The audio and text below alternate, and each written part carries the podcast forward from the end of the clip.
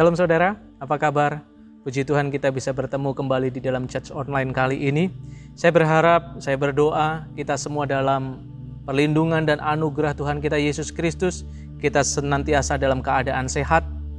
Khotbah saya hari ini akan saya beri judul Good Words, perkataan yang baik, perkataan yang membangun.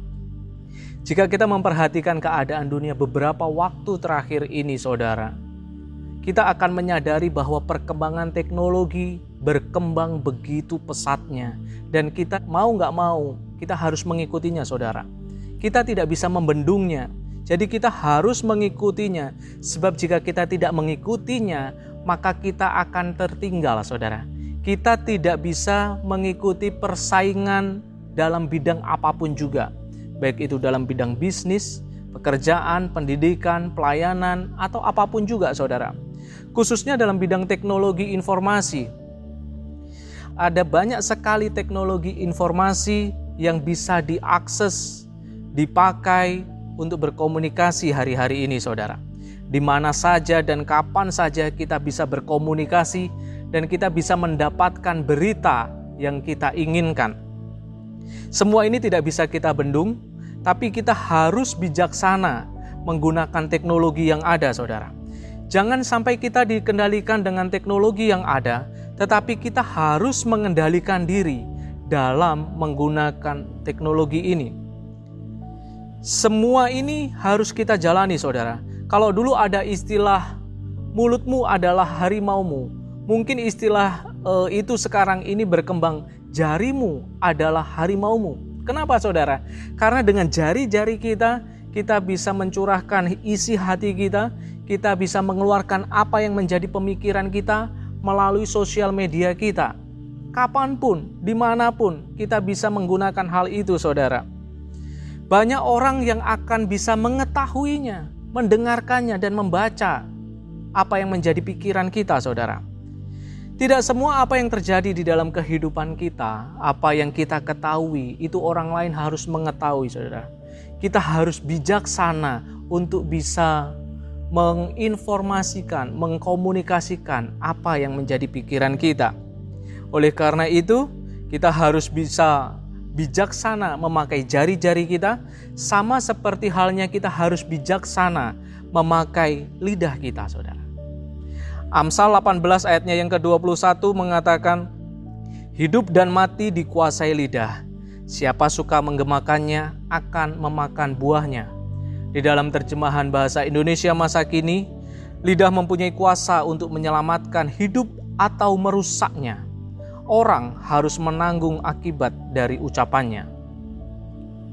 Yakobus 3 ayat 9 juga mengatakan, dengan lidah kita memuji Tuhan, Bapa kita, dan dengan lidah kita mengutuk manusia yang diciptakan menurut rupa Allah. Dengan mulut kita, kita bisa memberkati dengan mulut kita, kita bisa menguatkan dan membangkitkan semangat orang lain. Dan dengan lidah yang sama, kita bisa mengutuk, kita bisa melemahkan, bahkan kita bisa mematikan semangat orang lain, saudara. Hati-hati menjaga perkataan kita, baik dalam kondisi senang maupun susah, baik dalam masa berkelimpahan maupun dalam masa pas-pasan berkekurangan. Dalam kondisi kita sedang mengharapkan, sangat mengharapkan sesuatu yang besar terjadi dalam hidup kita. Karena pada saat-saat itu biasanya lidah kita tidak terkendali. Jika pada saat kita senang kita bisa mengeluarkan janji-janji yang manis dan cenderung menggampangkan segala sesuatunya.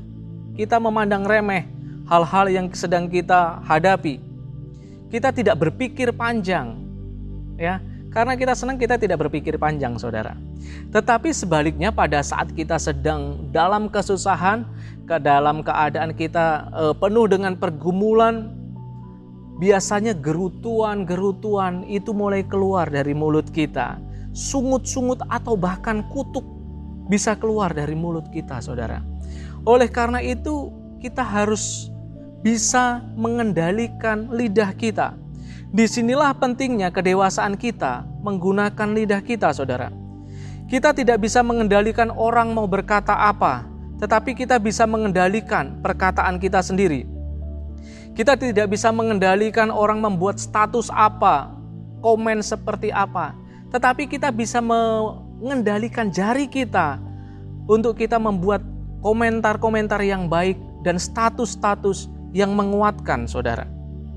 Jika kita tidak bisa mengendalikan perkataan atau status kita, baik dalam keadaan senang maupun dalam keadaan susah, maka kita akan menanggung akibatnya, saudara. Contohnya adalah seperti Yefta. Yefta tidak berpikir panjang pada saat dia bernasar kepada Tuhan, pada saat dia akan menghadapi Bani Amon. Dia akan berperang melawan Bani Amon dan dia bernasar yang mengakibatkan dia harus kehilangan anaknya satu-satunya, saudara. Di dalam Hakim-Hakim 11, mulai ayatnya yang ke-30 berkata, Lalu bernasarlah Yefta kepada Tuhan, katanya, Jika engkau sungguh-sungguh menyerahkan Bani Amon itu ke dalam tanganku, maka apa yang keluar dari pintu rumahku untuk menemui aku, pada waktu aku kembali dengan selamat dari Bani Amon, itu akan menjadi kepunyaan Tuhan, dan aku akan mempersembahkannya sebagai korban bakaran. Dan kita mengetahuinya, pada saat Yefta pulang ke rumahnya setelah mengalahkan Bani Amon, putri tunggalnya, anak satu-satunya saudara, keluar menyambut dia. Dan pada saat itu sedihlah hatinya dia, hatinya Yefta. Kenapa saudara? Karena Yefta sudah bernasar apa pun juga atau siapa pun juga yang menyambut dia pada saat dia pulang itu akan dikorbankan kepada Tuhan. Itu punya kepunyaan Tuhan dan itu akan dijadikan korban bakaran Saudara. Contoh yang lain adalah Raja Herodes. Pada saat itu dia sedang berulang tahun, dia sedang bersenang-senang dengan seluruh teman-temannya, dengan pejabat-pejabat yang lain. Pada saat itu putri Herodias menari di depannya. Dan dia disenangkan akan hal itu. Dalam keadaan itu, dalam keadaan yang penuh dengan sukacita itu, Herodes berkata akan memberikan hadiah kepada putri Herodias itu, saudara. Dia berkata, minta daripadaku apa saja yang kau ingin nih, maka akan kuberikan kepadamu. Sekalipun setengah dari kerajaanku dan itu pun akan kuberikan kepadamu jika engkau memintanya. Dan putri Herodias akhirnya bertanya kepada ibunya yaitu Herodias, "Aku harus meminta hadiah apa?" Dan karena Herodias sangat membenci Yohanes Pembaptis yang pada saat itu sudah di dalam penjara, akhirnya Herodias e, memberitahu putrinya untuk minta kepala Yohanes Pembaptis. Akhirnya dengan berat hati Herodes memenggal kepala Yohanes Pembaptis, saudara. Pada saat senang, perkataan-perkataan yang keluar cenderung menggampangkan dan kita tidak berpikir panjang. Pada saat kita dikuasai oleh hal-hal yang tidak baik, kebencian, kesusahan, kita juga akan mengeluarkan kata-kata yang tidak baik, saudara. Kita teringat di dalam kitab Esther, ada peristiwa yaitu Haman yang sangat membenci orang-orang Yahudi. Pada saat itu dia berikhtiar untuk memusnahkan orang-orang Yahudi, saudara. Pada saat hatinya benci, apa yang ada dalam pikirannya, apa yang akan dikeluarkannya, itu sesuatu yang tidak baik, saudara. Demikian pula orang-orang Israel pada saat di padang gurun, perjalanan dari tanah Mesir menuju ke tanah Kanaan sungut-sungut demi sungut-sungut gerutuan, pemberontakan keluar dari orang-orang Israel. Semuanya mengakibatkan perjalanan yang semestinya hanya 40 hari menjadi 40 tahun. Perjalanan yang mestinya singkat menjadi sangat panjang. Tidak hanya itu saja saudara, tetapi sebagian besar dari antara mereka mereka meninggal di padang gurun itu. Kenapa? Karena mereka tidak bisa menguasai mulutnya, mereka tidak bisa menguasai lidahnya, mereka bersungut-sungut, mereka mengutuk, mereka memberontak kepada Musa dan juga kepada Tuhan. Bahaya sekali saudara, pada saat kita tidak bisa mengendalikan perkataan kita, pada saat kita senang maupun pada saat kita sedang kesusahan saudara. Sebaliknya, pada saat kita bisa dewasa, kita bisa bijaksana mengendalikan perkataan kita, maka kita bisa mendapatkan berkat dan bahkan kita juga bisa menjadi berkat untuk orang-orang di sekeliling kita, Saudara. Lidah kita bisa kita pakai untuk mengucap syukur, kita bisa memakai lidah kita untuk mengucap syukur saudara. Di dalam 1 Tesalonika 5 ayat yang ke-18 mengatakan, mengucap syukurlah dalam segala hal. Sebab itulah yang dikehendaki Allah di dalam Kristus Yesus bagi kamu. Pada saat kita mengucap syukur, lidah kita kita pakai untuk menaikkan ucapan syukur kita. Itu artinya kita percaya kepada Tuhan kita, saudara. Kita mengucap syukur, kita percaya kepada Tuhan kita. Dan pada saat kita percaya kepada Tuhan kita, sudut pandang kita akan segala masalah yang kita hadapi itu menjadi semakin besar, saudara. Kita tidak hanya fokus kepada permasalahan yang sedang kita hadapi, tetapi sudut pandang kita menjadi besar, sehingga kita bisa melihat bahwa sebenarnya di sekitar kita Tuhan sudah menyiapkan kebaikan-kebaikan. Hal-hal yang baik itu sangat banyak di sekitar kita, saudara. Mungkin kita ada masalah di dalam pekerjaan kita, tetapi pada saat kita bisa mengucap syukur kepada Tuhan, kita bisa melihat bahwa sebenarnya dunia kita tidak hanya di dalam pekerjaan itu, saudara. Pada saat kita bisa mengucap syukur kepada Tuhan, kita bisa tahu bahwa ternyata di rumah kita istri kita atau suami kita atau anak-anak kita, mereka sedang menyambut kita dengan penuh antusias, dengan penuh cinta. Kita bisa melihat bahwa ada banyak orang-orang di sekeliling kita yang sebenarnya mencintai kita, yang mengasihi kita. Ada sahabat-sahabat yang bisa menguatkan kita, ada sahabat-sahabat yang mau bersama-sama kita untuk menjalani hari-hari ini. Kita tidak hanya fokus kepada masalah kita, tetapi kita bisa melihat kebaikan Tuhan yang lain yang sudah Tuhan siapkan kepada kita. Kita bisa mengucap syukur, saudara. Yang kedua, pada saat uh, lidah kita bisa kita pakai untuk memuji Tuhan. Ya, pujian yang tulus keluar dari hati kita akan menyenangkan hati Tuhan, karena Tuhan layak untuk menerima puji-pujian yang terbaik daripada kita, saudara. Wahyu 4 ayatnya yang ke-11 mengatakan, Ya Tuhan dan Allah kami, Engkau layak menerima puji-pujian dan hormat dan kuasa, sebab Engkau telah menciptakan segala sesuatu, dan oleh karena kehendakmu, semua itu ada dan diciptakan.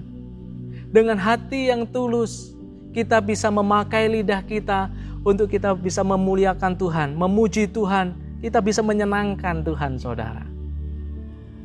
Pujian kita menyenangkan Tuhan, tetapi pujian kita juga berkuasa, saudara. Pada saat kita menaikkan sungguh-sungguh di mana pun dan kapan pun juga, pada saat kita menaikkan pujian kita, kita bisa merasakan, kita bisa menikmati kuasa Tuhan, hadirat Tuhan ada di sekitar kita, saudara. Apalagi saat-saat ini kita masih terus beribadah secara online, kita harus terus melatih diri kita untuk kita bisa memuji Tuhan dengan sepenuh hati, bukan hanya formalitas, saudara. Pada saat kita beribadah di rumah, kita bisa tetap memuji Tuhan dengan sepenuh hati, dan kita percaya bahwa kuasa Tuhan tidak terbatas ruang dan waktu, dan kuasanya bisa terjadi kapan pun dan di mana pun juga, saudara. Kisah para rasul pasalnya yang ke-16 ayat yang ke-25 mulai ini adalah kisah tentang Rasul Paulus dan Silas, saudara.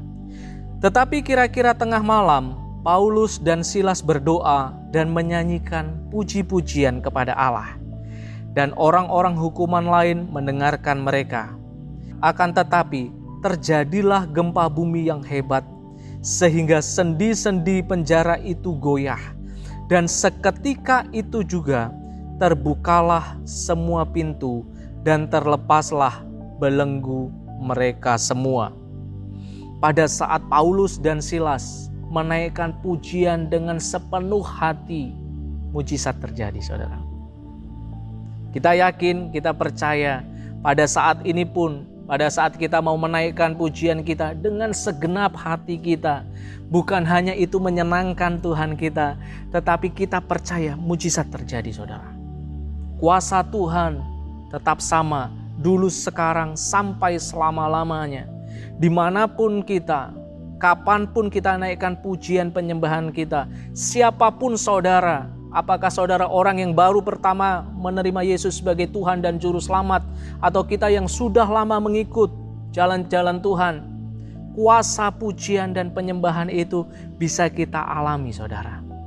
Jangan pernah menyepelekan puji-pujian yang kita keluarkan dari lidah kita, dari mulut kita, karena itu powerful, saudara.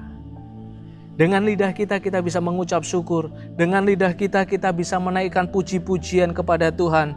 Dan dengan lidah kita, dengan mulut kita yang ketiga, kita bisa membangun, kita bisa membangkitkan semangat orang-orang yang ada di sekitar kita. Kita bisa menguatkan saudara kita yang lemah. Kita bisa memberikan nasihat-nasihat yang baik bagaikan air yang menyegarkan, bagaikan air yang membasahi tanah yang kering. Pada saat perkataan kita yang baik, perkataan kita yang menguatkan, diterima oleh saudara kita yang benar-benar sedang dalam masa kekeringan, yang membutuhkan pertolongan, yang membutuhkan teman, itu bisa menguatkan mereka, saudara. Efesus 4 ayatnya yang ke-29 mengatakan, Janganlah ada perkataan kotor keluar dari mulutmu, tetapi pakailah perkataan yang baik untuk membangun, di mana perlu, supaya mereka yang mendengarnya beroleh kasih karunia. Perkataan kita bisa menguatkan orang-orang di sekitar kita, bisa menguatkan keluarga kita, bisa menguatkan komunitas yang ada di sekitar kita.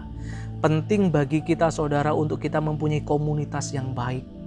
Penting bagi kita untuk kita dikelilingi dengan orang-orang yang baik. Penting bagi kita uh, memiliki orang-orang yang memperhatikan kita, saudara. Oleh karena itu, saya mengajak saudara-saudara semua untuk tergabung di dalam IC-IC yang ada. Kita tergabung di dalam komsel-komsel yang ada, di mana pun kita berada, kita bisa menggabungkan diri dengan kelompok-kelompok yang baik orang-orang yang takut akan Tuhan, kita akan saling memperhatikan. Ada orang-orang di sekitar kita yang akan menguatkan kita, saudara.